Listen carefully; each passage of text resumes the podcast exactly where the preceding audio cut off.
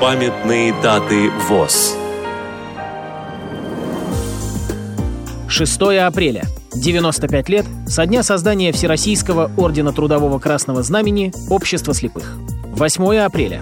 95 лет со дня рождения Анвара Акрамовича Казакова, участника Великой Отечественной войны.